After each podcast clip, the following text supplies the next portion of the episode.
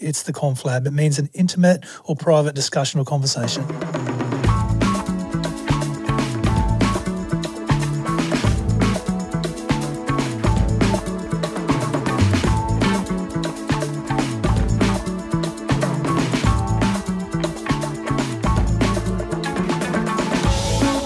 Welcome back to the Conflab with Nath Cartledge, everyone. Hey, Josh. Hey, mate. How are you? Good. Hey, we got Josh Cumming on today. I'm so excited about this. Josh, he grew up right alongside my eldest son, Miles. Actually, I've only got one son, so he has to be the eldest son. Oh, the second oldest. Yeah. and very close to my eldest daughter, Mia. And Josh, he was a part of our family, and I treat him like a son. So really excited to have him on. There's a purpose for him being on today. So Josh grew up on the Gold Coast, local Burleigh boy. Burleigh Heads is an iconic place on the Gold Coast, pretty well right smack in the middle, and it's got a beautiful headland. And so that's where Joshy grew up. He's a very creative person, and I think a lot of people misunderstand Josh because of his creativity. He's a social butterfly that still suffers with social anxiety. But the main thing about Josh is his family. Like, he has got the most amazing family, and a big shout out to Kevin Judy's parents. We love them. They've been great support to us over our journey so far as well in life. And he's got one brother, two sisters, all older than him. He came along as a little surprise, which was really cool because there's no bad things. Postman's kid. Postman. Well, I'll let you argue with your dad over that one. Joshy, well, when he jumped out of school, he jumped into the tradie force and became a tiler, and spent a lot of time on building sites and hated every minute of it, from what I understand. But we'll get into that. And so we'll fast forward about 2021. He started training in jiu-jitsu and for a fight, and he had a fight. And then a couple of weeks later, he had a stroke training one night, and so. We want to dig into that as well. One of Josh's passions is, along with family, is surfing, skating and cooking. They're his passions.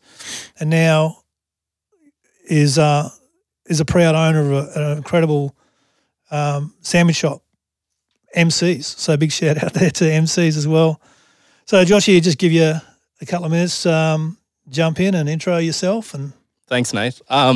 Yeah, I guess you pretty much summed it up pretty well. You guys are like family to me. And then me and Miles grew up, Mia, everyone, all the family, Ruby, Lily. Amanda's basically a second mum. You're obviously a second dad. But, yeah, we just grew up in Burleigh, and then, yeah, I don't know, you pretty much summed up my life. Spent a couple of years at Whistler though. Yeah, spent some years overseas doing some stuff, just snowboarding, and then been an idiot and broke some legs over there, and had to get mum and dad to come save me, give me some money. And then, yeah, came back, kept kind of working away in the trade industry. Like you said, hated every second of it. It's just a very dark place to work. It's not that fun when you work on high rises and big jobs, you know what I mean? Just explain for me that, why is it dark? Just a lot of, I guess, like, I was young, so, well, still am young, but it was from when I came home from Whistler. Oh, before I left, sorry, I was working on, like, the bridges and stuff up in Brizzy, and you're just dealing with people that are working 80 hours every week. And it's getting better now, but at the time it was male-driven industry.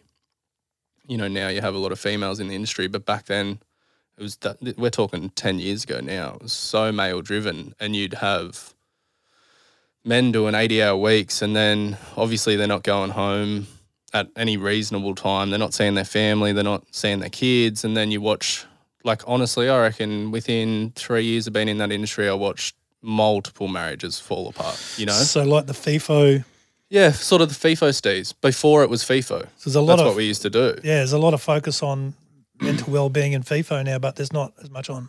Yeah, I think it's like, it's not, oh, you've got it better than us because you get to go home every night. It's just that it's a lot more predominant in FIFO, I think, because they are away. And, I think a lot of people can go, oh, well, he or she's away for 3 weeks of the month, you know, they're by themselves. That's why they're in that dark place, or that's why they're not, you know, they've got a gambling problem or whatever it is. Like, that's where they build these unhealthy habits because they're not around good people to help them get better.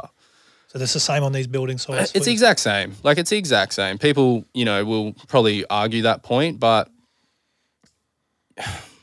it's like a junkie, man. Like, they can find that shit wherever they want. Yeah. You can take the junkie out of the slums, but you can't take the junkie out of the junkie. Yeah. You know, they're still going to find it.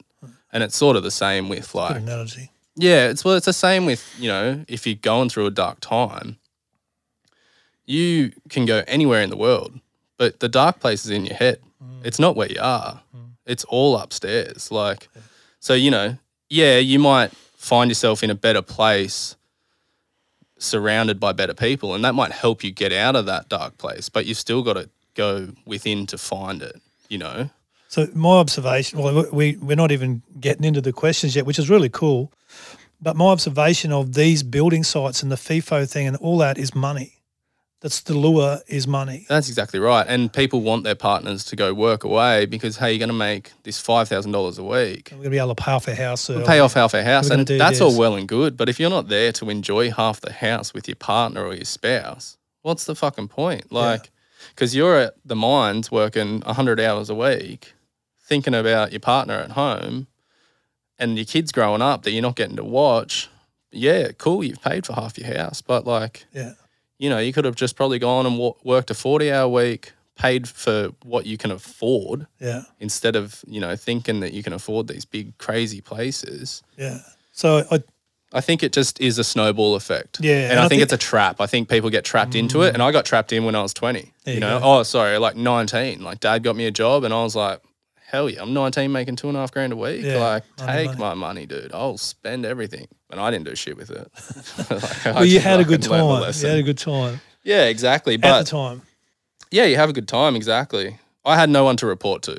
Yeah. You know what I mean? Not report to, but it was just me. So I could do whatever I wanted. Yeah. I could spend the money. I didn't care. But, you know, like, I think it's becoming fast. There's a lot more awareness around the fact that you can get more money, you just can't get more time. And I think these things, like, they've got to be done. Those jobs have got to be done. You know, the building sites, they've got to, you know, we're in an advancing society. So, you know, the mining industry is booming. The building industry is booming. So it's going to happen. Now, I think that people need to take back their time rather than chase money. And that's my, you know. Exactly. I think that's exactly right. I think it's a means to an end. Yeah, like, I think people need to see it as a means to an end, not a forever. Yeah, there you go. That's great. Which is what a lot of people think when they go into it. Oh, it's a means to an end, and then they get stuck in the trap because they make all this money, and then they go, "Well, I'm making heaps more money than I thought I would. I can buy more stuff than I think I could," and then they're stuck paying debt, you know, because they've overcapitalized on what they've got, instead of being like, "This is a way to get out. If I do this now and smash it out, I can get out and I can go do whatever I want and chase a dream," or whatever it is, you know. I can go bartend if that's what I like to do because I have a passion for it.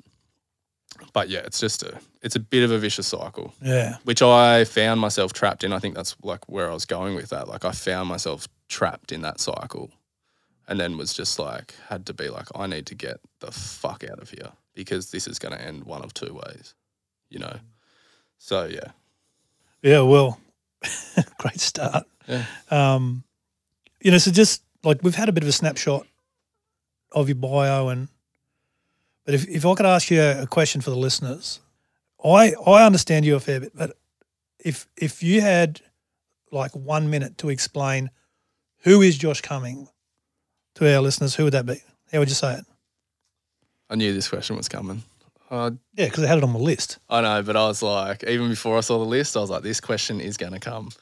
I don't know, like, I struggle with this because... Just before you do answer, I just want to say something and release this because I will be asking this question pretty well on every guest. Yeah. But there is no wrong answer. No, yeah, I know that. I understand that. I understand the basis of the question. It's just, for me, it's one of those ones that it's like, you have to really look inside and figure it out.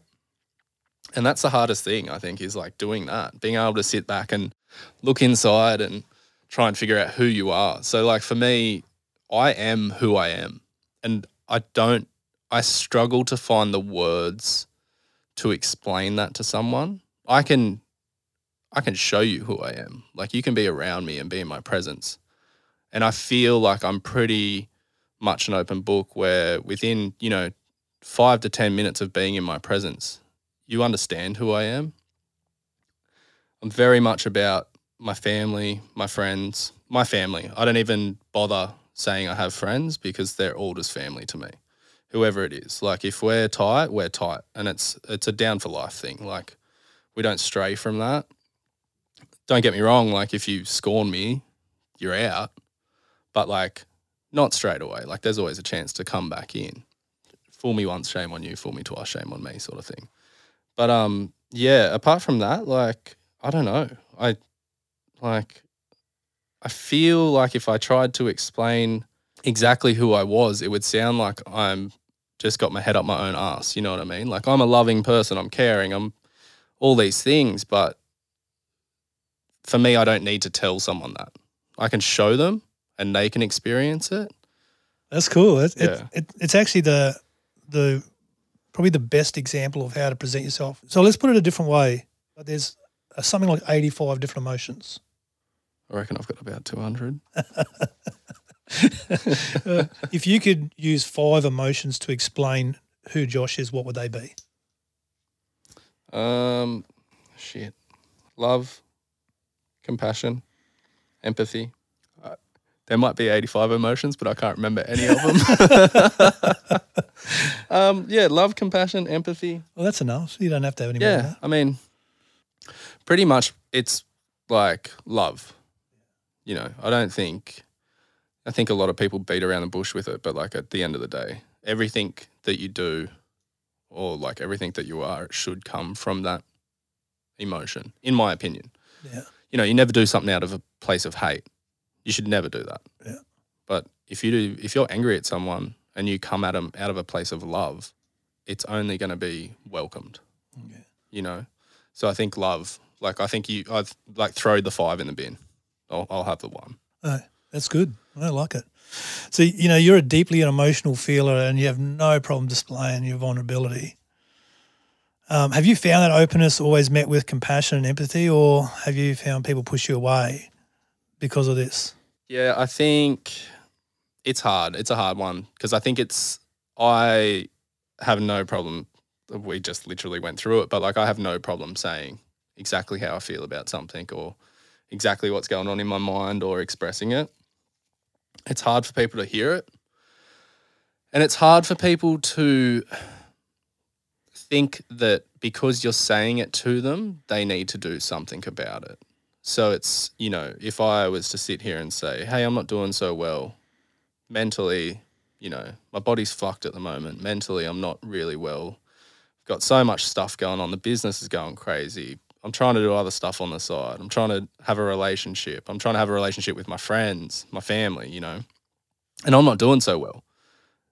A lot of people sitting in your position would be like, let me help or I need to help. But fuck, I'm not saying it to you because I want you to help me. I'm just saying it to you because sometimes you need to just say it out loud. I'm not asking for help. I'm just saying this is where I'm at. And like maybe I'm not giving you as a person exactly what you want from me at the moment. And with me saying that to you, it lets you know what position I'm in. So you can go, oh, okay, like I've called Josh 10 times this week. He hasn't answered. But we did have that conversation last week where he said he wasn't feeling really well. He's struggling with a lot of things. Maybe he's just got a lot going on, So I think it pushes a lot of people away, and I've noticed that. But like, to be honest, if it's gonna push them away, they can stay away, And I don't mean that in a begrudgingly way, but like if you can't hear what I have to say and just take it on, like I think it's their own expectations of themselves in that situation, and they don't, they freak out and like, oh, distance. Yeah. So as a human, we have an innate need to help or fix things, which is which and is, I do it. Like I'm renowned for it. Like Casey, every day Casey will come to me with a problem and I'm like, let's fix it. And she's like, I don't want you to fix it. Yeah, it's an innate thing that we have as humans. It's like a default that we've got to fix. It's because we get uncomfortable with other people's shit. Yeah, and it's because we can't take that moment to listen. Like, I understand all you want when you're actually saying I'm not doing well is someone to listen intently without showing emotion. It's called active listening, when we can just hold space for someone without giving them an answer, without actually – and it actually sometimes means more than any sort of psychological answers. And so it can make people really uncomfortable. But that, Josh, I would have to say that's why you're still on the planet, because I understand you've struggled pretty heavily with, you know, up and down depression and anxiety in life. And you've got this amazing family support around you that's taught you how to speak. Yeah. And so for me, that would be – and I know there's a big support base around you, but sometimes I've recognised – we had Dane Weston on in our last episode and had an incredible support base around him, like some of the best coaches in the world and some of the best football players in the world, but still he struggled because he could not speak about it.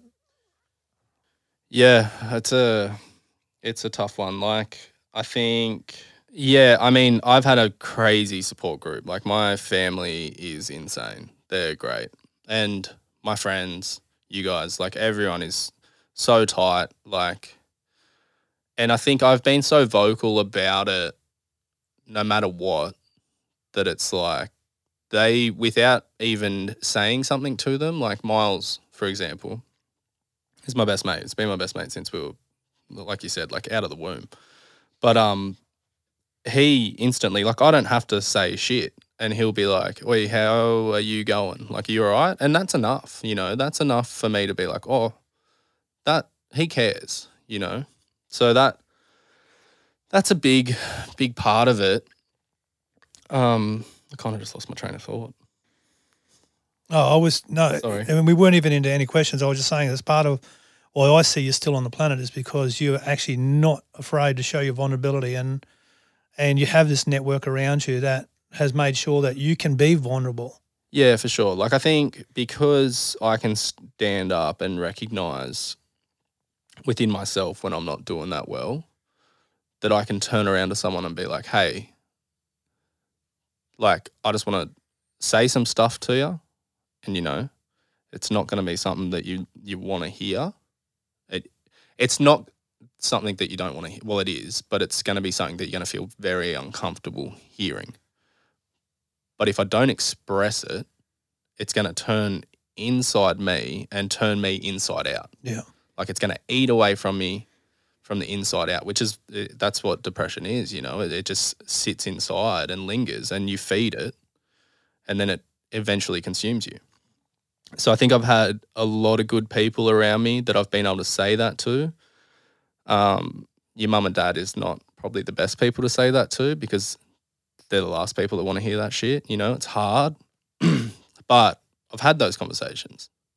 You know, after the accident, like, me and mum screaming at each other because she doesn't want me to go back and do jiu-jitsu or Muay Thai, and me being like, or skate, like, I can't even really skateboard anymore, and we'll get into that or whatever. But, like, having these arguments with mum and, like, screaming at each other because she wants what's best for me. I want what's best for me, but I want what I want, which isn't necessarily what's best for me. So, like, I wanted to keep skateboarding. Like, fuck what the doctor said. I wanted to keep doing Muay Thai. I wanted to keep doing jiu-jitsu. But the problem is, there was a chance that if I did do those things, I wouldn't be here anymore. But then my argument back was, and that was mum's, you know, that was mum's concern. But then my argument back is, if I can't do those things, what the fuck am I here for? You know, because that's what that's... kind of goes back to your first question. Like, at that stage in my life, that's who I was. Yeah. And that's who I was. If someone was to ask me, that's who I was. That's how you release too. And that was my release. Yeah. So if I can't do those things and feel good from doing those things, what's the point in fucking living? And, like, vocal, that was not me thinking that internally. That was me saying that to my mum. Yeah. And then watching my mum, you know, you can see it in someone's eyes when they hear that, and it breaks them from the inside out. And then me having to sit back after the heat of the moment and just wanting to fucking uppercut myself for not thinking. But again, it goes back to me just expressing how I was feeling, not necessarily I'm going to act on anything, but this is how I'm feeling right now. Yeah. So it's a mature listener. Yeah. And I'm so grateful that you've had, even though, like, me watching from the outside sometimes, or me reading the label from the outside the jar, I've watched you express stuff to people that probably can't handle it. But it's almost like you're looking for the mature listener, someone who can handle what you're, the shit that you're just about to lay on them. I think it's also like sometimes I'll see people that I know, you know, same thing, like see it from reading the label. Like I'll see some shit on Instagram or whatever, but like most of the people on Instagram I'm friends with. Like, you know, say if we put it down to a percentage, I'd say 80% of the people that I follow on Instagram are my friends. And I'll see some people put some shit up and be like, I know that's a cry for help. Like, not necessarily like everyone look at me or anything like that, but and it might be something that no one else would ever notice. But I know that person, for example, like I have one in my head that I'm thinking of right now, and I know that person, and I know that all that is a cry for help.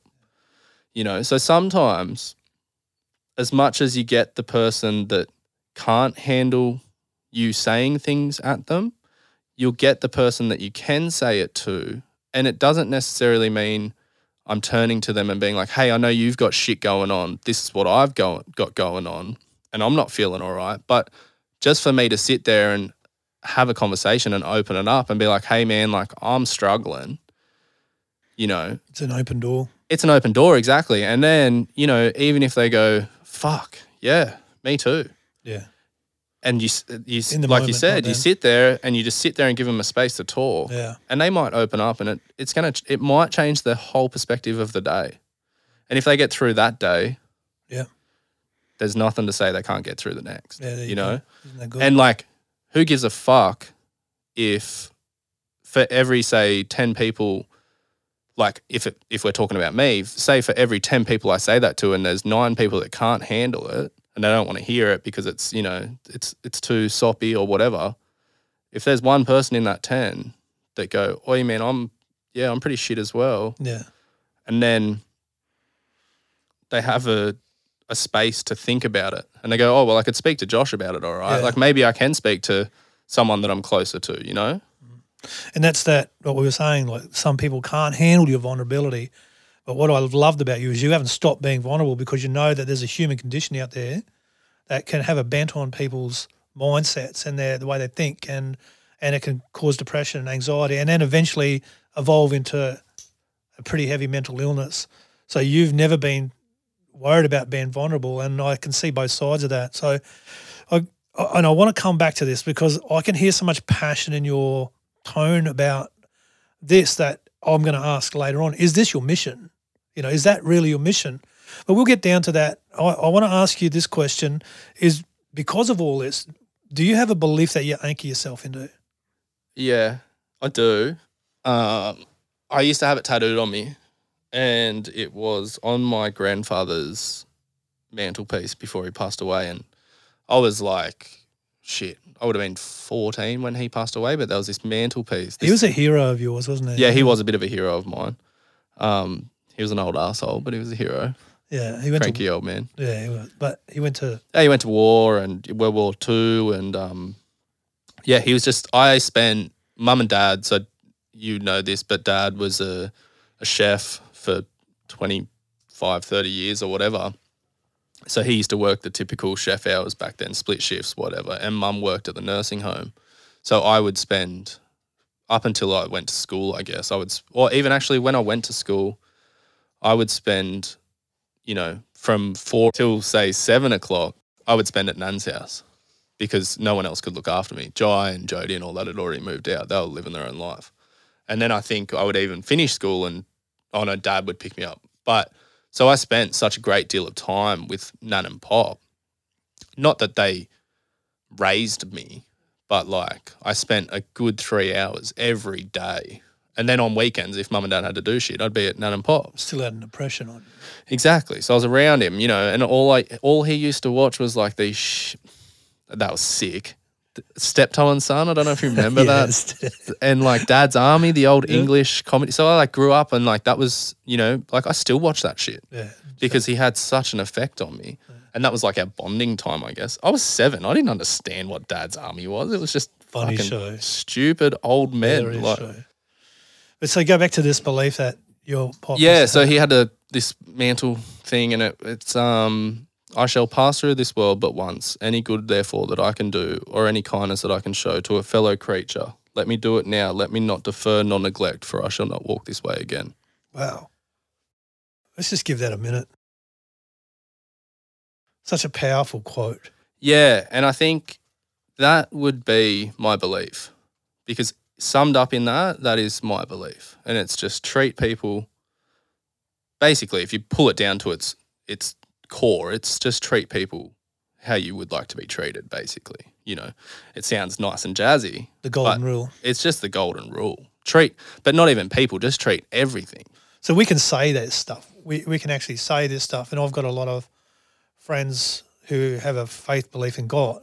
So we and they can quote the different things. The big thing is, do you live by that rather than quote it? Do you have to quote it so you can convince yourself, or actually, do you live out of that? I live out of that. Well, I know you live out of it. I live out of that. Like I had it, and like I said, I had it tattooed on me. It's covered up now. Like I have that off the top of my head. I can pull that out of anywhere. Yeah. Like I know that is me to my core, and I'll help everyone wherever I can and do anything for anyone. I know that's me, and I'll treat people with the same respect I like to be treated. And like, it's just, that's all it needs to be with anyone. Like, you see people treating people terribly, and you go, fucking wait a minute. Like if they treated you like that, it wouldn't go down so well. Exactly. So yeah, that's probably, you know, I know it's not a religious, like, you know, it's not religious. Well, it is. It is. It is. It's your anchor. And it's weird. That like so a belief is, and that's one of the things that I want to expose to everyone, is a belief is it's almost like a foundation that we anchor our life onto. And for some people, they believe they have a faith in God, some people have a faith in other things, and so that's what a belief really is. It's something that you anchor your life onto and something you live out of. And so you've just expressed to us that basically treat people how you want to be treated, because you're only going to pass through this life once, and you're going to make an impression. And it's what I would call legacy, and how to make sure that we change the world, because it's our job to change the world. Yeah. And we spoke about that in the last episode we recorded just with me. And so I just want to now get a little deeper with you, Josh. And I know that we've already been deep. I was going to say, was that not deep enough? No. You have this beautiful belief that you adopted from your pop, but we both know that you have struggled with mental health. So I want to ask you, when did you start, and where did it come from? Yeah. What, you know, at what point in your life did you start struggling?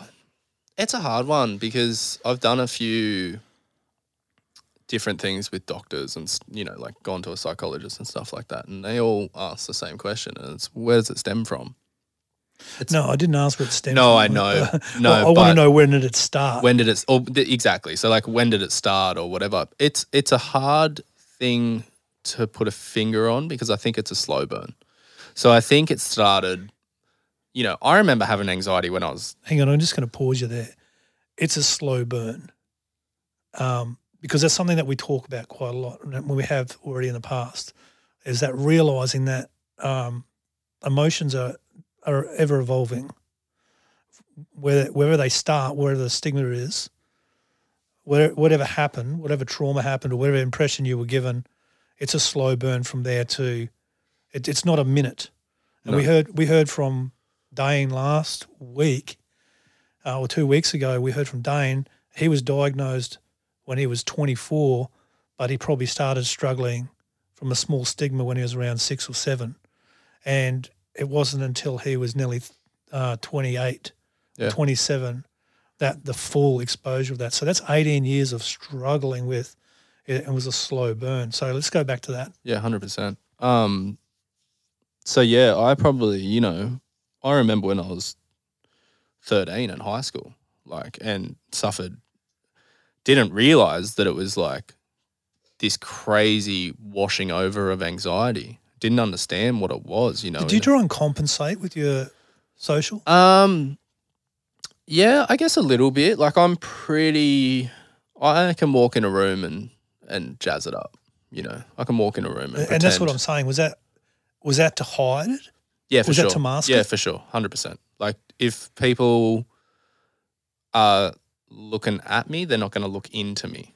Do you know what I mean? So I can be a charismatic and funny dude, but like, if that's my shield and you're not looking any further, then that's me. That's getting me through the party or the event or wherever we are. You know what I mean?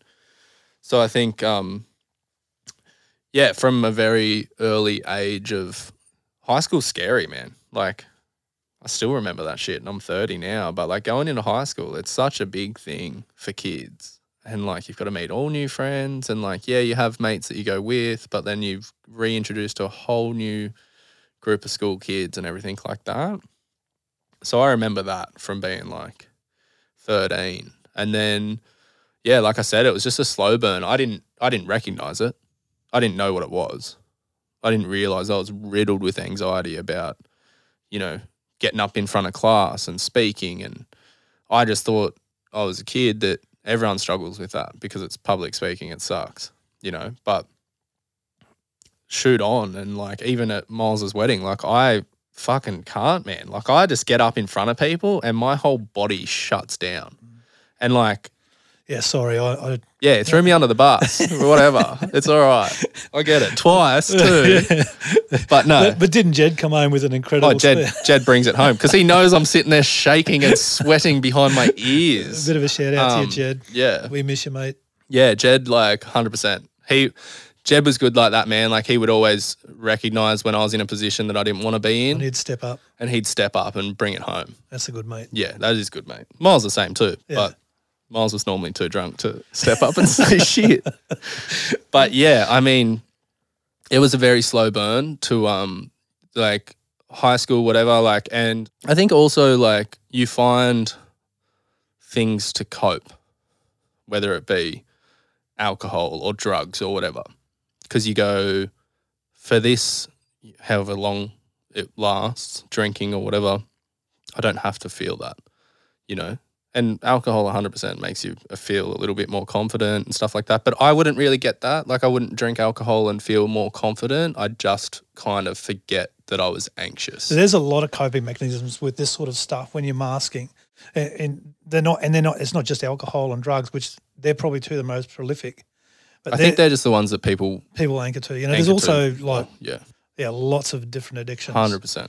But it's all a mask, isn't it? Yeah, absolutely. And like, you know, fast forward now, I barely drink, you know, now. Like, I've kind of come full circle, and I'll still have a beer or, you know, go to Miles's, play golf, have a beer and whatever.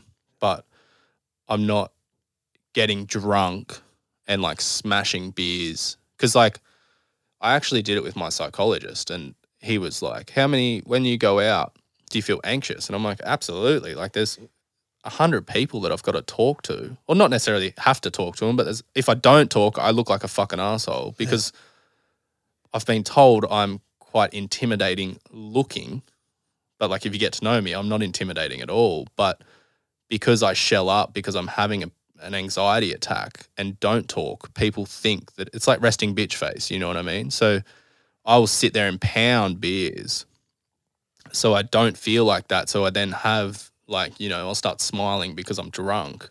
And he goes, how many drinks? Like, how quick do you drink your drinks? And I was like, oh, I have noticed that, like, for my 3, someone will drink 1. Wow. And he's like, that is pure anxiety. That's not you. You're trying to escape the reality in which you're in faster as fast as you possibly can. So I think we should make an emphasis of that, and also allow space for other people to be able to talk to you about it in the future. Like, we'll get to how people can connect with you after this. But if you're listening to this and you find yourself in that space where you are actually got a bit of social anxiety, fine to have that. It's not okay to struggle with it alone. It's okay that you do. Yeah. But smashing drinks that quick to actually mask it is where all the problems start. Or smashing anything that quick, or doing anything. Right. Doing anything in excess like that. In excess is going to take you out really quickly. So what I was – shift gears just a small little bit. Like, you grew up with two of the most hardworking parents and they loved you to death, right? You have great brother and sisters and a great brother-in-law around your whole life as support network. What did you miss out on? And I'm talking directly about the mental stuff. What did you miss out on that created that? In a sense, or what are you? I don't know. I guess I'm just going to give this up because I'm trying to highlight, because this is what happened in our last podcast with a guest, is that just because you have great networks does not mean it doesn't mean you're not failing. Yeah, okay. Doesn't mean that you're not exposed to it. Yeah, because I was about to say, like, I didn't miss out on shit. Yeah. Like, my parents were fucking legends, and my whole family: Jai, Brooke, Tim, Jody, Teesh. And all my nephews and nieces, they're balls to all the best people in the world. I didn't miss out on shit growing up. Like, if I wanted something, you know, I wasn't silver spoon fed, but, you know, Dad would work hard, Mum would work hard, and if we wanted a new surfboard, we'd have to work hard to get that, you know. We were taught values. And in that, I was taught all sorts of values. I didn't miss out on, you know, I didn't have abusive relationships. I didn't have any of that. So that was like, I think that's the hardest thing too, is that because everything was, you know, in some way a perfect world and a perfect upbringing. You know, it's not perfect. It's never going to be perfect. It's always shit. But I look back and I'm happy with the way that I was brought up. Like, we used to just do everything, you know, whatever we wanted. You guys would take us to the skate park on a Saturday morning, buy us McDonald's every Saturday. It'd be you and Mum. I remember. And you'd swap turns each week. Like, we never, you know, we didn't go without. But like I was going to say, is the hardest thing about that is when you realise you have anxiety or like depression, to justify it to yourself is so fucking hard, because you're like, I don't deserve to feel like this, you know? And that is such a weird, strange feeling. And like, that's why that shit goes unattended. And it is a slow burn. And like you said with Dane, like, he went through that through his whole childhood. And I can't speak on his behalf, but for me, when I was like 21, 22, 23, 24, I was like, I don't deserve to feel like this. Not like I don't deserve to be depressed. I mean, I don't deserve to feel depressed because I've had it so good. Well, mate, you know what? He said exactly the same thing. Yeah. It's almost word for word, exactly the same thing. So, yeah. It's a real strange feeling to feel like that, to feel like you're not allowed to have those feelings. You know, it still feels weird now. How far did it get? It got pretty close. There was a stage there where Dad called, or I called Dad, and I was driving down a back road of like Tamborine, you know, out in the cornfields or whatever. And I just said, I'm fucking not happy. Like, I'm working. I was working in construction in Brizzy.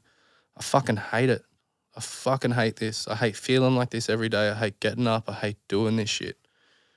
And Dad is the ultimate feeler.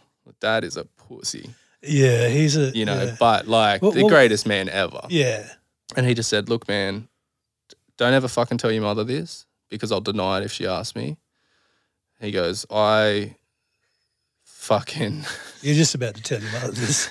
Yeah, I know. I know. Fast forward, me and Mum have had the conversations about me screaming at her. He goes, don't ever fucking tell your mother this, because I'll never repeat it and I'll never say that I said it. But I sit by my phone waiting for a phone call to say you're no longer here. He goes, I don't know what you're doing now, but I love you and I want you to do whatever the fuck makes you happy. Get the fuck out of the industry if that's what's going to make you happy, you know? So, and that, like, on a back road in fucking the cornfields where it's long straight roads, I was like, now's my fucking chance, you know? I can go if I want. Wow. But to be honest, I pulled the fucking car over and bawled my eyes out because I was just like, fucking do this shit to my old boy. You know, like, he's the fucking best. Like, I can't do this shit to my fucking dad, my mum, whatever. And that was it. Like, he said it. And I think having him say it brought me back down to earth a little bit and being like, well, it's not just. Because it's not just about me. And this is going to sound really gnarly, but suicide is the most selfish thing you can do. And I don't mean that in the way that you probably think. I mean that when you're in that mindset, you're not thinking about any repercussions. You're thinking about yourself and how you feel. So I don't say selfish as a bad word, which a lot of people take selfishness as a bad thing, but when it comes to suicide, it's just completely selfish. There's no one on the outside matters in that situation.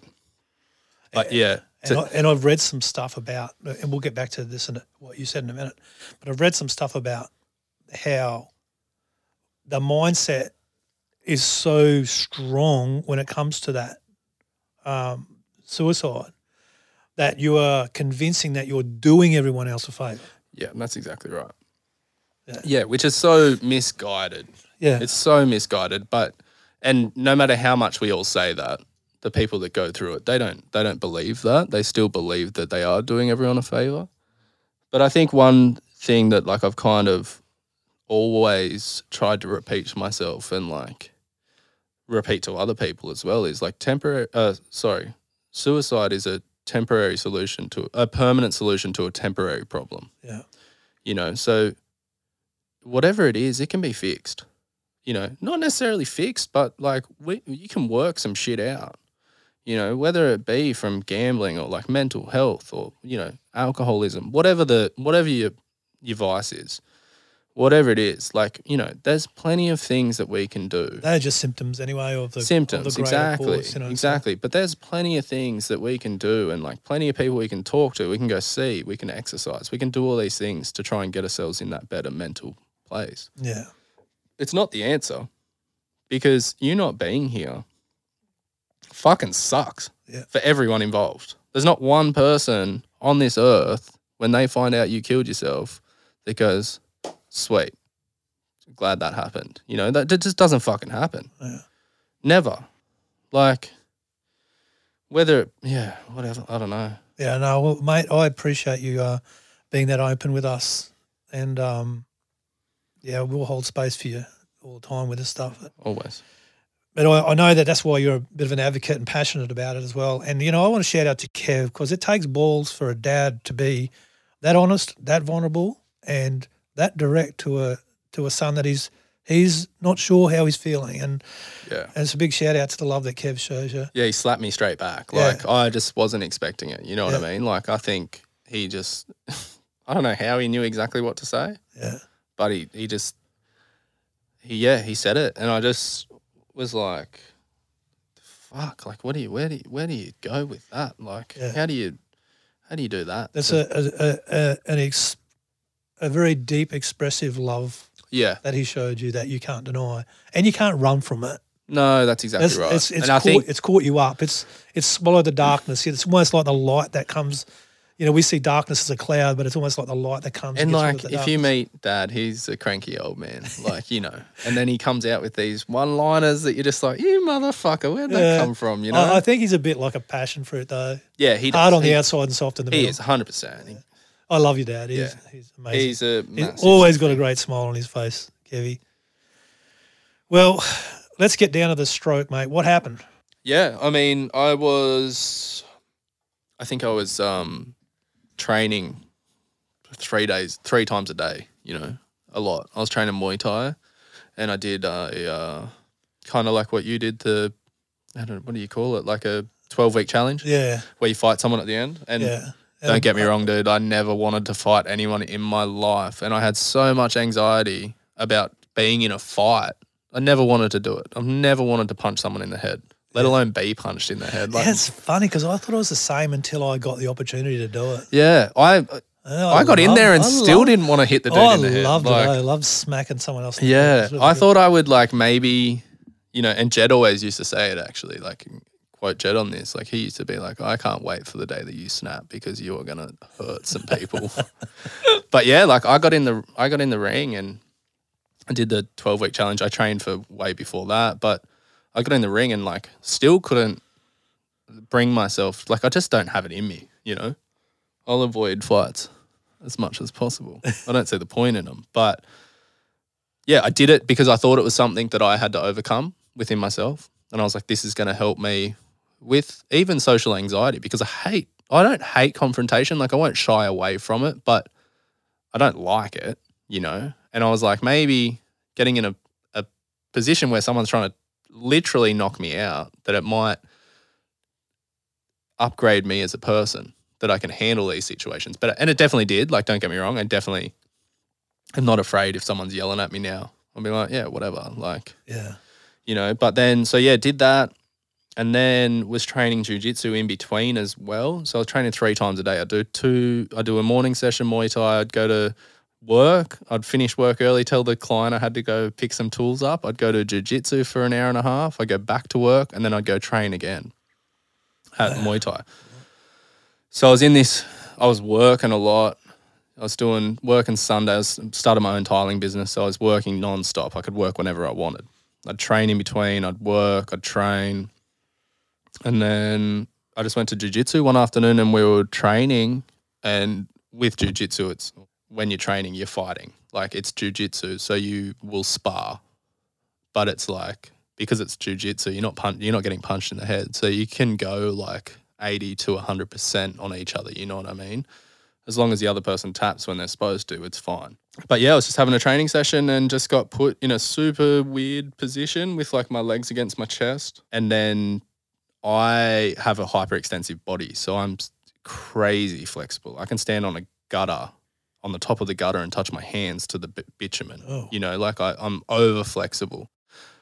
And that sounds all well and good if I was going to do yoga or Pilates, but... in certain situations, it's not very good for someone's body. It would make you a good porn star, really, wouldn't it? Yeah, that's why the dude had his legs against my chest.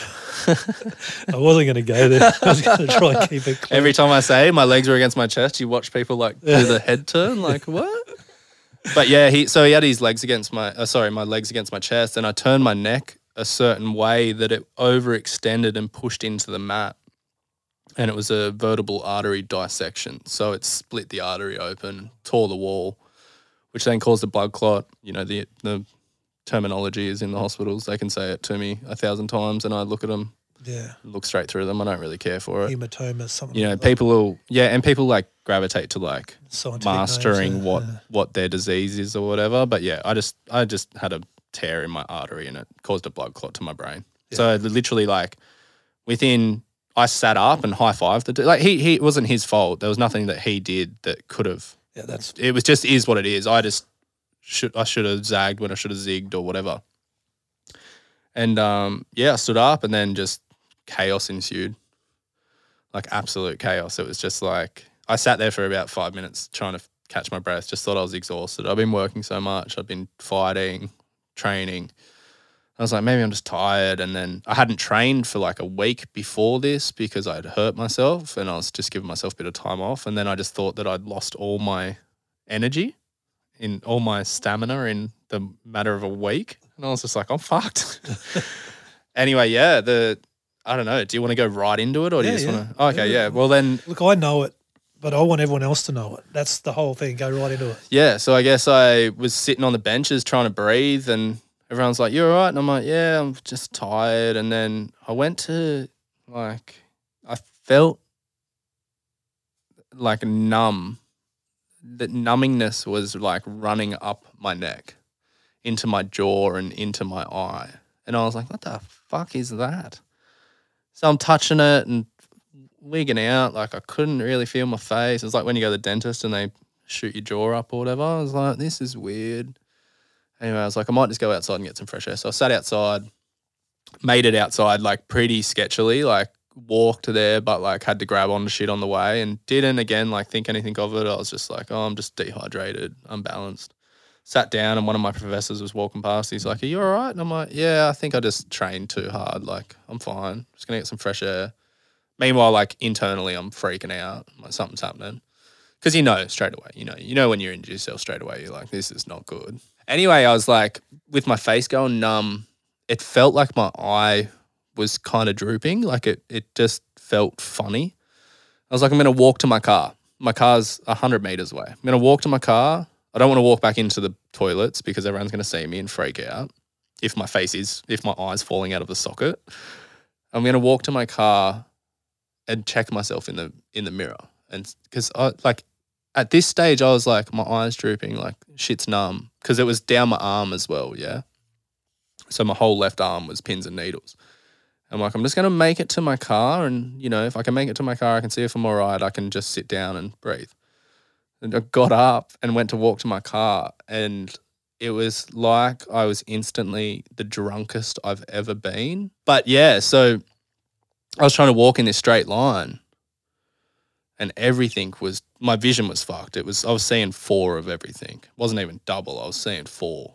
So I kind of must have somehow zigzagged to it and like bounced off the walls and got to my car, looked at my face and I was like, oh, it doesn't even look that bad. Mind you, I was seeing four of everything. Anyway, made it back inside. And by this stage, everyone was it was probably only 10 minutes, right?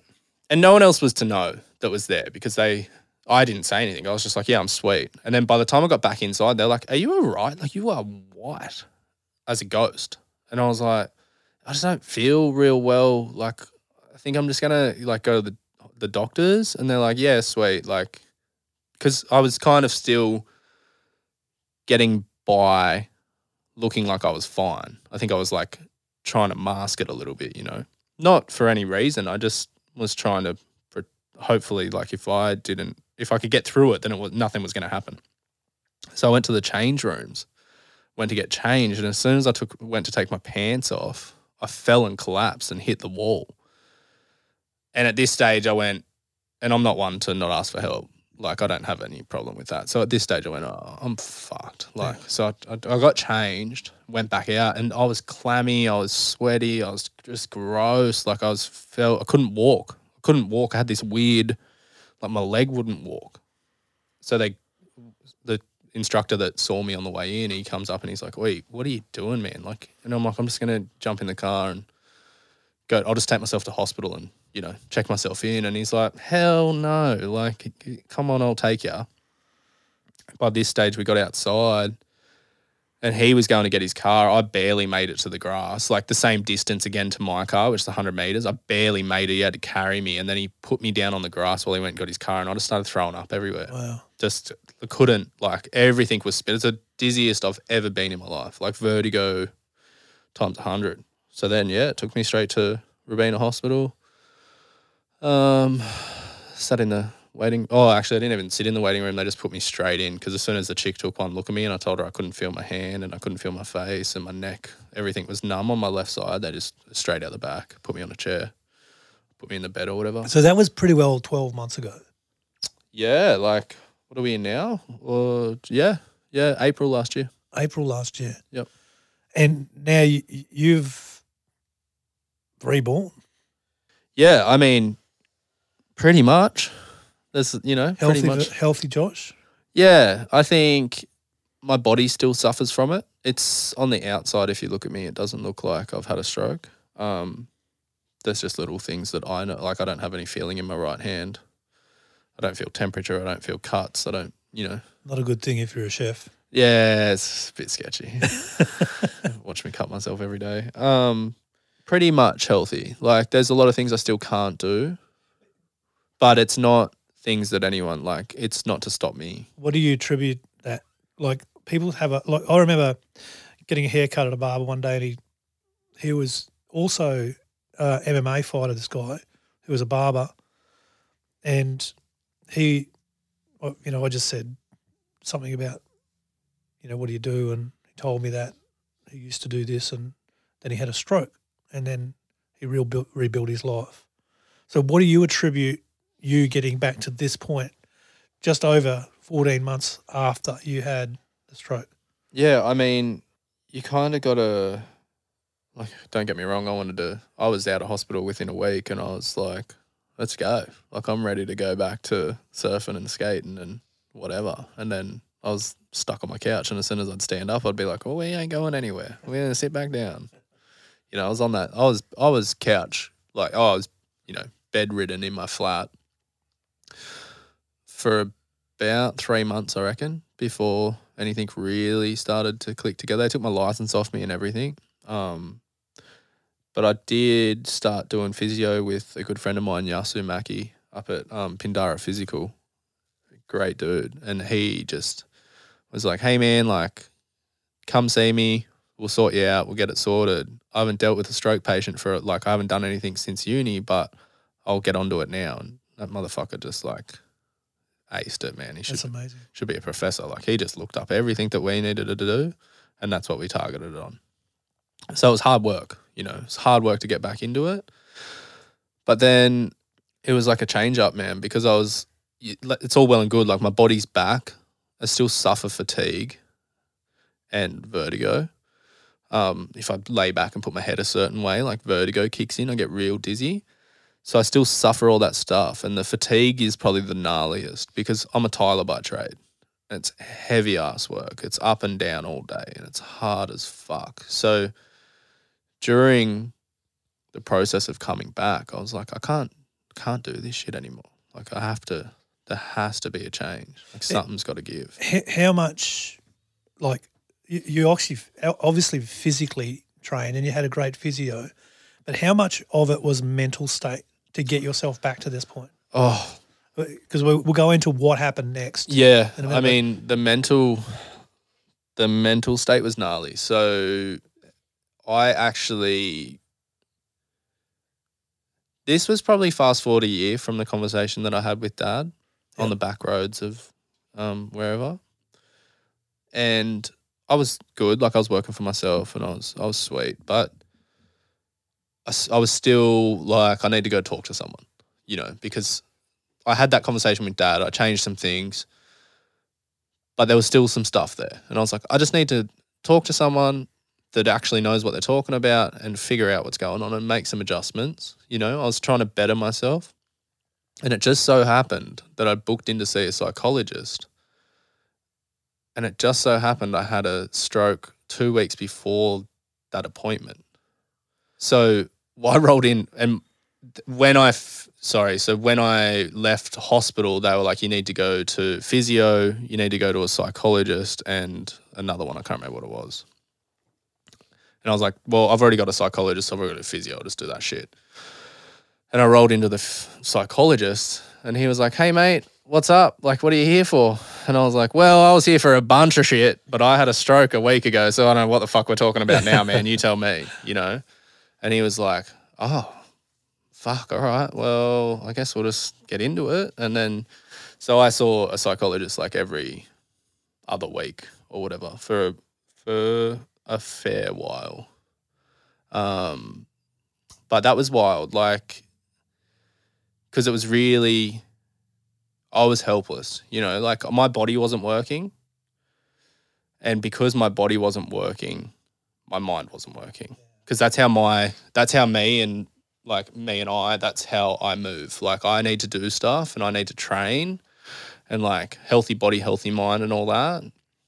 You call it whatever you want. But, like, if I'm skateboarding, I feel good mentally. If I get hurt, if I just skate for 4 hours and get crunched off all day, I still walk away with a smile on my face, and I'm happy that I've been skateboarding, and every other little shitty thing in my life doesn't feel that shitty. I can deal with it, you know?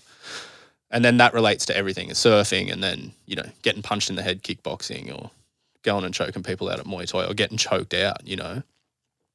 That's what I live for. I live for that shit to make my days feel better. And I sort of had that conversation with him, and I was like, I don't know what to fucking do anymore, man. Like, my body doesn't work. I don't work, I can't do anything, I sit in front of the fucking TV. Like, this is not the person that I am, and this, I don't want to be here if this is what it's going to be like. And he kind of, he turned to me and he goes, you just got to sit in your shit. And I was just like, you motherfucker. Like, and I didn't get it, you know, I didn't understand what he meant. And he goes, you just need to sit in your shit. And this is, you know what, Josh? And he goes, everything, you know, and we spoke about earlier life and like all my anxiety and depression and stuff like that. We'd already had these conversations. And he just turned and said, sit in your shit. And you know what, Josh? He goes, this is the best time to do it. And you know why? And I go, why? He goes, because you can't run from it. You can't get up and go skateboarding. You can't get up and go to Muay Thai. You can't do any of that. You can't go to work. You can't overindulge yourself in an 80-hour work week. You have to sit in this shit and figure out what the fuck's making you tick and why the fuck you feel like this. So let's just give reference to, you know, people who've been listening to my podcast over the last 3 or 4 episodes would have heard me say this every time, but the treasure you most seek is in the darkest part of the cave you most fear to go. Yeah. So I listened to you say it the other day and I was like, sit in your shit. Total reference to it. Just sit in your shit, you know? You know, life is a mess. I think he just dirtied it up a little bit because he knew I was a bit of scumbag. I'm a bit of a Star Wars freak and it actually comes from Yoda. Yeah. But yeah, no, 100%. Like that's where it is, man. Like you just fucking sit and just be with it and figure it out and so find once you started that. Yeah, once I started sitting with it, I walked out of that one meeting with him and was just like, what the fuck? Like, what does he mean? You know, like that was really struggled with it. I was like, what is he talking about? Yeah. And then as the days progressed, I was like, yeah, okay. Yeah. Like otherwise interpreted, be okay with the shit. Yeah, be okay with not being okay. Yeah. Yeah. Like just, it's okay to like, you know, it's fine to not be okay right now. Yeah. You know, whereas I'd never give myself the opportunity to feel like that. Yeah. I'd move through it. And it actually, that actually leans back into remove all expectations on yourself. Yeah. And I think that's a big part of mental and emotional maturity is removing the expectations that we have on ourselves so we're okay with the mess. Yeah, 100%. That is. I think I was like, I had the accident and then I was like, right, that's it. Like I've had a stroke, but I need to get back straight into what I was doing. Yeah. But it wasn't possible. Like it was impossible. Like I could never go back to that. How I was doing it then. Yeah. But I had to learn that. Okay. So let's get to the next big topic, which was the whole topic of this podcast. And it's been framed by everything you've said. How did you, what happened, when or how did you get to this reset where you decided that tradie life was not going to be is not for you anymore. Tyler is not for you anymore. You had a dream to cook and you had a dream to open a sandwich shop. And so you're like, in 12 months, coming from having a stroke, being flat out busy, training like an elite sports person to actually completely shifting. And everyone can draw a conclusion here. Oh, well, he had a stroke and he dealt with his emotional stuff. But I don't know if that's true. No, that wasn't it at all. So, yeah, just give. Yeah, I guess. So when I was a kid, I wanted to be a cook. I wanted to be a chef. Dad was a chef. And that's not necessarily, it wasn't like, oh, Dad's a chef, I want to be a chef. Some of my earliest memories are at Nan's house, cooking food with Nan, you know, making Anzac biscuits and shit like that. So I always had a passion for cooking, no matter where I went. I lived in Canada. I lived in Canada, and then I worked in like a steakhouse cooking, and I was a dishy. And they were like, "Yeah, we've got a dishy job for you." And I was like, "Yeah, sweet." And I'd get in there and smash dishes out, and then run over to the prep board. And I was just a snowboard bum. I just wanted to go there and snowboard. But like, I got in the kitchen, and then was like, "This is sick!" Like everyone's yelling at everyone. And screaming. High energy. And pots and pans are getting thrown around and people are fucking up left, right and centre. Like this is rad. Everyone calling each other like fuckheads and stuff like that. I'm in. Like you've got me. I'm sold. So yeah, I did that and I used to quickly smash dishes out and the head chef, Paul, I'd run over and, oh, cut onions. I'll do that. and I'd just sit there and cut onions. And he come up to me one day, he goes, "Why do you keep doing those prep lists?" And I'm like, "I've got no dishes to do because these are all slow and I'm sweet. I'm smashing it out." And he's like, "Do you want to cook or something?" And I was like, "Fuck yeah." So then, yeah, he was like, "Yeah, you can start cooking or whatever." And then injured myself, broke both my ankles or whatever in the snow, like 3 weeks after he asked me. And I was just like, "You motherfucker." Like, this is all I was like more stoked that I was going to work in the kitchen than I was going to get to snowboard, you know? So then come home, fast forward, whatever. And I used to live with a mate in Mermaid, and Benny, he owns Palm Springs and opened All Time Coffee in Mermaid. And we just used to talk shit and whatever. And I was like, "Man, the Gold Coast, this was 4 or 5 years ago. The Gold Coast just needs like a sandwich shop. Like, it'd be sick. The bakeries are shit. There's nowhere. Like, you just want to run in, grab it." You just offended a lot of bakeries. Yeah, I know. Whatever. That's okay. Shove your egg and lettuce up your ass, if you ask me. Shove your cold roast beef where the sun don't shine. I love it. But yeah, like, I was like, there's such a niche market for that, and it's not being done. You know, like good sandwiches, and it's good sandwiches. That's a name. That's our slogan. Like, we live by that shit. But yeah, fast forward, had the stroke, was like, can't do this shit anymore. Like, can't tile or whatever. And actually met my business partner, Jay, through jiu-jitsu. And he's in the same category, you know. He's worked in this industry his whole life of construction, and we were just like, "Man, this sucks. Like, it's depressing. There's nothing good about it. Money's great, whatever, but whatever." And he's like, you know, he had this idea. He was going to open a little, he lives down in Mullum. He was going to open a little bar down in Mullum, and it fell through or whatever. And then we were just shooting the shit, I guess, one day, and we're like, "Let's fucking do something, you know? Let's do something." And it was originally like going to be a hole in the wall where we just sold sandwiches and a couple of coffees. And now it's, you know, we've got a 300 square metre space over there. It's a beast, yeah. And it's we bit off way more than we could chew, especially not, you know, we went into that shit blind. We didn't know what we were fucking doing. We had some. Knowledge. Oh, I can have a. You've got some pretty good efficacy behind you with your dad. Yeah, and I've got a. I can kind of, like, I'm pretty quick to learn things, so I can look at something and be like, "Oh, this is the steps it needs to take to get to where it needs to be," you know. And Jay as well. Yeah. You know, we did a lot of research and we figured it out, but found a place and secured it, and was like, "Well, let's fucking go," I guess. Yeah. And yeah, we definitely bit off way more than we could chew, though. So, now, and the sandwich shop's now open. Sandwich shop's open. It's running. It's amazing. Yeah, great sandwiches. It's good sandwiches. It's good sandwiches. That's right. You know? It's good sandwiches, and it is. But yeah, I suppose that was the change up. It just was to a point where something's got to give, and the tiling that I was doing was very high end, so it was not. And if I can't do something to the best of my ability, I'm not going to fucking do it at all. Unfortunately, that's the kind of character I am, that if I can't give it 100%, it's getting no percent. Yeah. You know, I'm not half-assing it. So, like, I can't lift these heavy-ass tiles, and my eyes are kind of cooked now. So, you know, if I couldn't do it as perfectly as I used to be able to do it, then I'm not doing it at all. So would you say that's a stubborn way to think? No, it's a good way to think. I think it's an excellent. That's the excellence we have within us. As long as it doesn't push us down a perfectionism road, perfectionism's not a good thing. No, 100%. Yeah, but I agree. Excellence is always a good thing to anchor into, and that's what we always strive for in everything we do. Yeah, I think you're right in saying it's excellence, not perfectionism. Yeah, and I would say that about you. Because I would never call myself a perfectionist.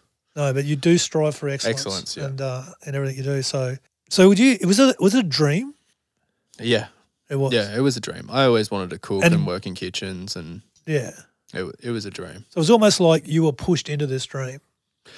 Yeah, it was one of those, the opportunity came, and I've kind of learned over the years to not shy away from opportunity, because it's not going to get you anywhere, and an opportunity not taken is just one missed. Yeah. You know?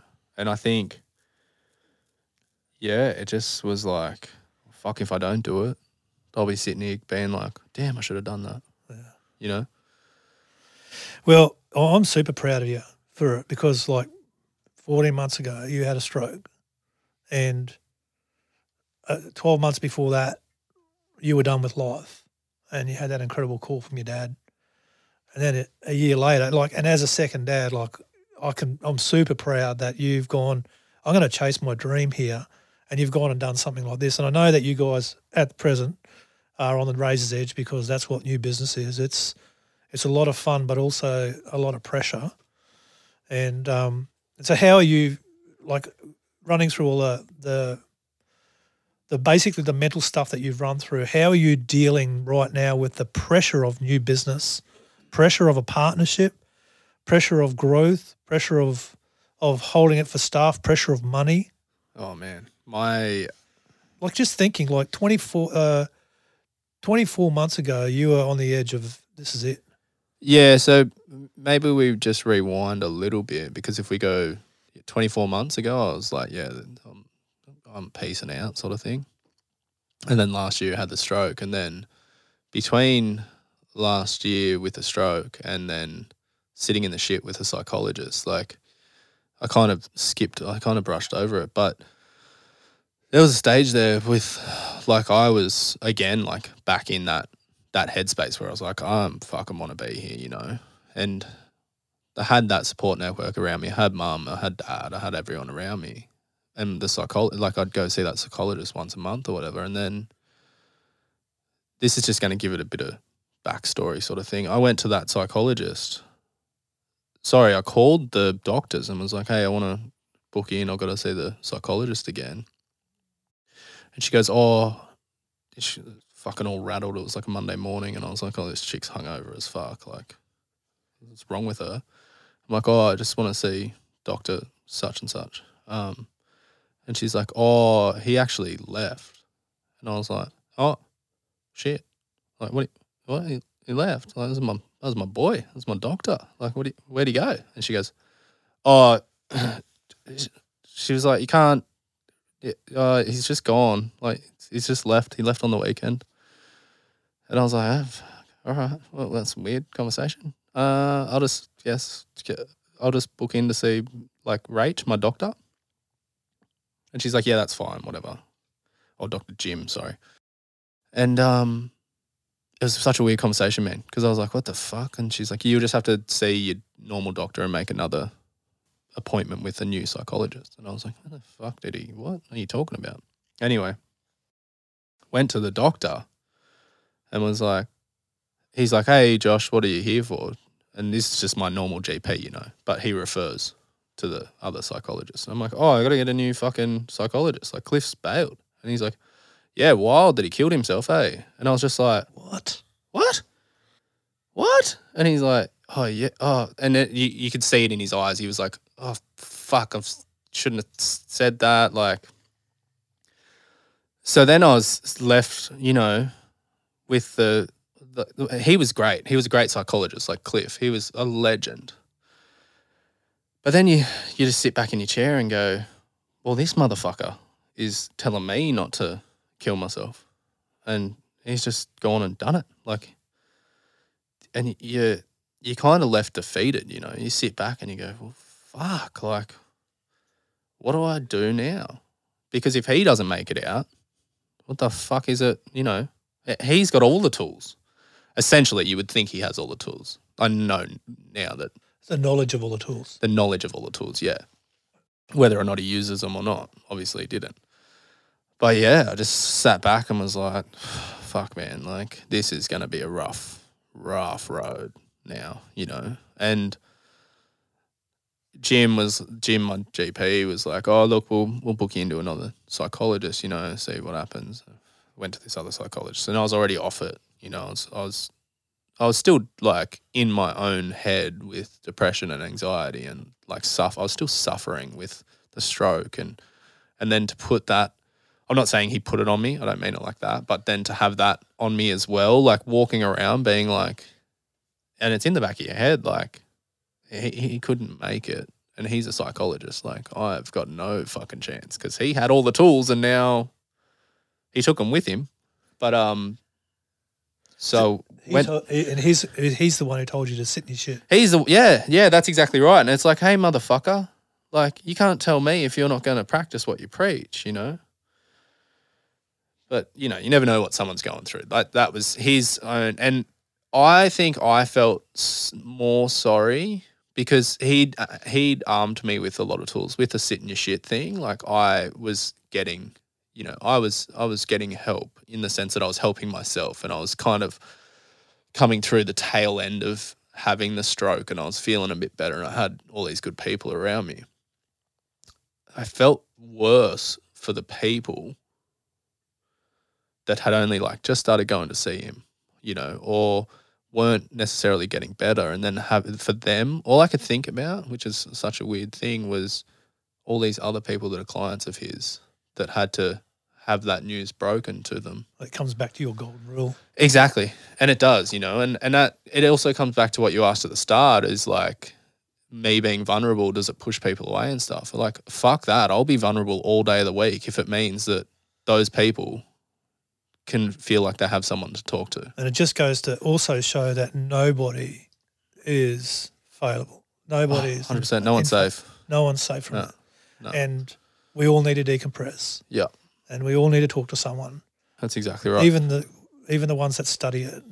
Yeah, well, I think, yeah, like, a psychologist needs an even better psychologist. Yeah. You know, as unfortunate as that is. Coach needs a better coach. Coach needs a better coach. Everyone needs someone better than them to help them, you know. So I think, so getting back to the original question you asked me, with all that happening, it built up a sense of resilience in me that I was like, you know, yeah, he killed himself. He's a psychologist. He was my psychologist. That's whatever. That's not about me.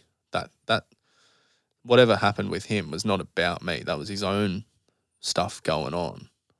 But he did arm me with enough tools that I can handle when new stuff arises, like this business. Like, don't get me wrong, it's fucking stressful, dude. Like, relationships suffer, friendships suffer, everything suffers, time suffers, money suffers. Like, it's all there.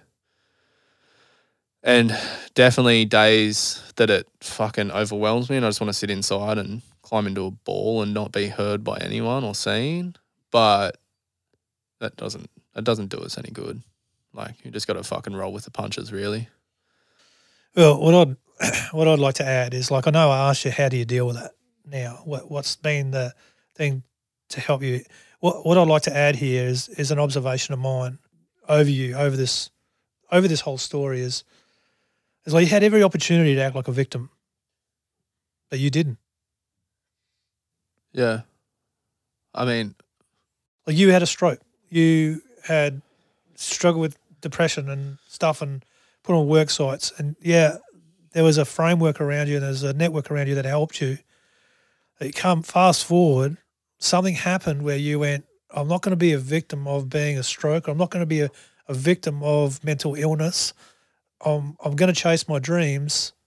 And so where was the, do you recognise there was a line in the sand you drew? It was there, or is that something that's always innate?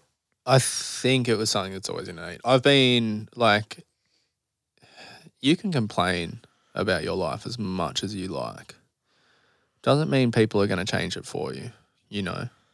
Unfortunately, you can sit there and whinge and bitch. That's and good. I'm sick, I'm, you know, my leg hurts, I'm fat, whatever. Like, whatever it is, like, I'm an alcoholic, I drink too much. Well, unfortunately, no one can stop you drinking, you know. No one can stop you eating food, or like, no one can make you go exercise. Like, you have to fucking do it yourself, you know. And it boils back down to your internal dialogue of being like, well, whatever it is, like, I've got to be the one that makes the decision to go do it. And I think I could sit here all day and be like, woe is me, like, fuck, I had a stroke or whatever. But I'd just be sitting there thinking about it the whole time. And like, I don't want to be defined by the fact that I had an injury. Like, oh, fucking fuck that. Like, I barely bring it up with people, you know. If someone like pushes, like, I won't meet someone and go, hi, I'm Josh, I had a stroke. It's not your identity at all. It doesn't define me. No. It's just something that fucking happened. And, like, I'd rather forget about it than have people be like, oh, what happened, you know, like have this whole – not with you, I don't mean like that, but just with random people on the street or whatever. Like, it's nothing. Like, and if I sit back and let it define me, then it's going to define me. It's going to take over. And then I will sit there and think about how I can't feel my fucking hand all day and get depressed about that. Or I could just be like, oh, I can't feel my hand. Watch this. I touch the hot water. I don't feel it. Like, sick. I'll check the temperature of the pan. Bang, burn, whatever. Well, everyone else is suffering with. Yeah, you got to kind of take some shit in your stride. The burning of human flesh. Yeah, yeah, exactly. But you got to take some. Sometimes you've got to take the shit in your stride. Yeah, you know, I think that's back to that advice. I think that's important, is to sit in your shit. Yeah. But like, if you've got some bad shit that's happened to you, you know, you've got to fucking roll with it. Mate, that's awesome. Okay, so we're getting pretty close to the end of our time together on this. Episode, a couple of questions I want to ask you, but what would you say to your 6-year-old self? Knowing, like, you're now 30. Yeah. And thinking back about everything that's gone, let's just say it like this, everything that's happened for you rather than to you. I think I, like, literally, it'd probably be like, whatever you think you're going to worry about, don't fucking worry about. Oh, that's really good advice. Yeah, like no one knows what the fuck they're doing, and we are all literally just trying to figure it out time and time again.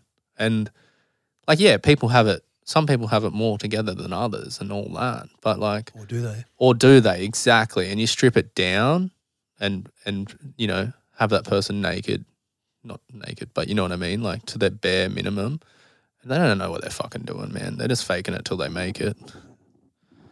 And sometimes that sounds great, like faking it till you make it. And I used to use that saying a lot, but like, it's fucking stupid. Figure it out and make it, you know. Face it till you make it. Yeah, exactly. Like figure it out and make it. Yeah.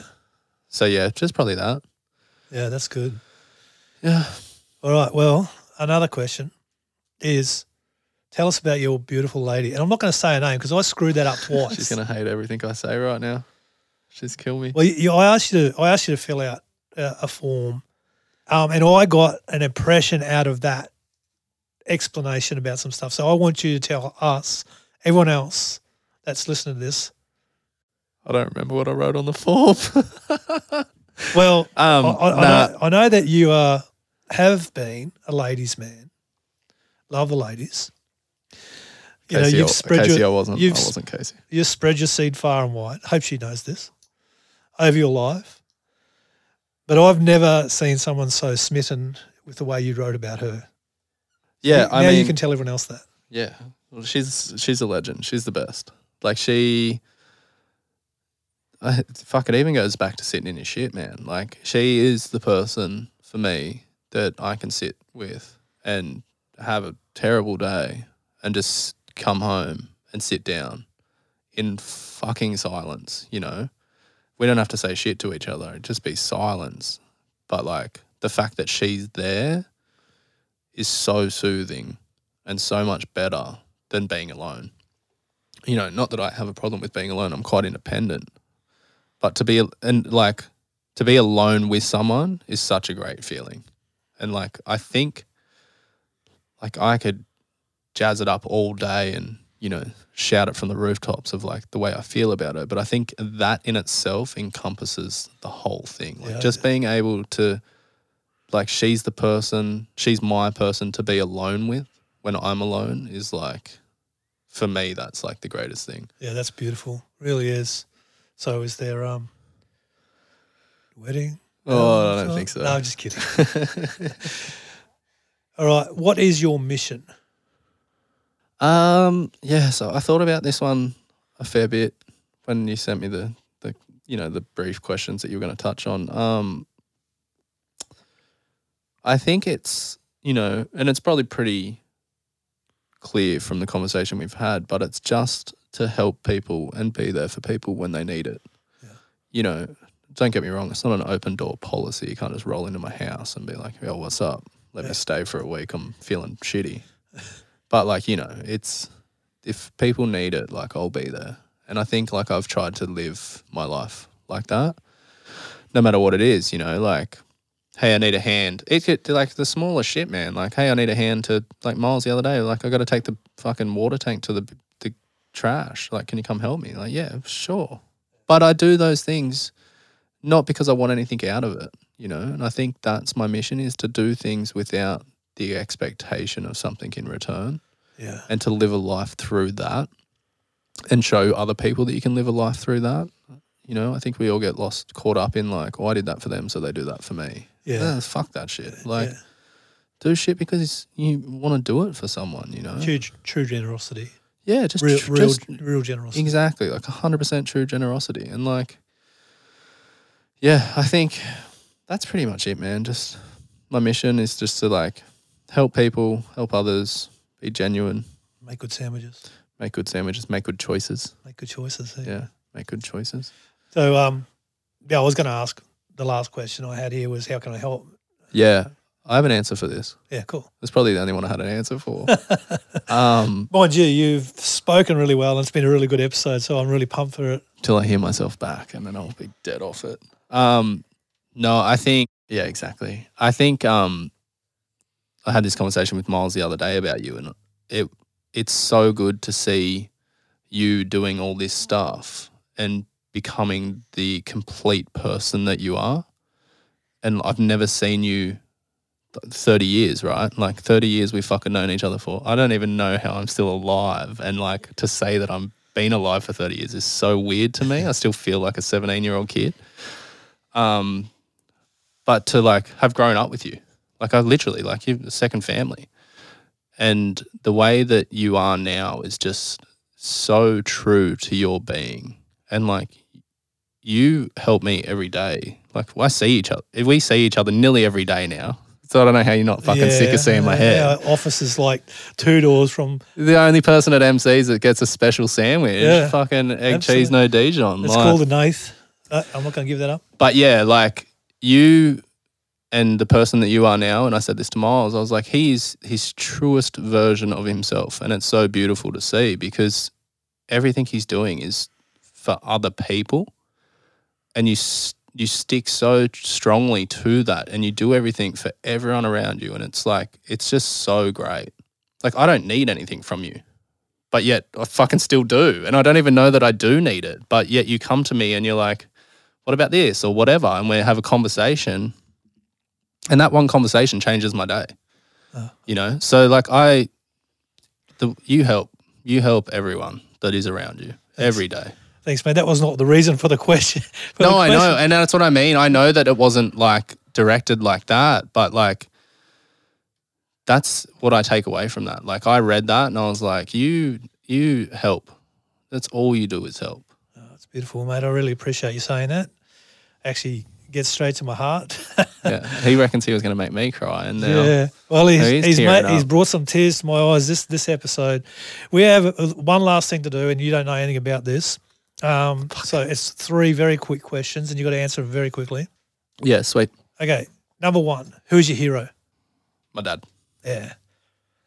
Number 2, what is the worst thing or worst piece of advice anyone has ever given you? Shit.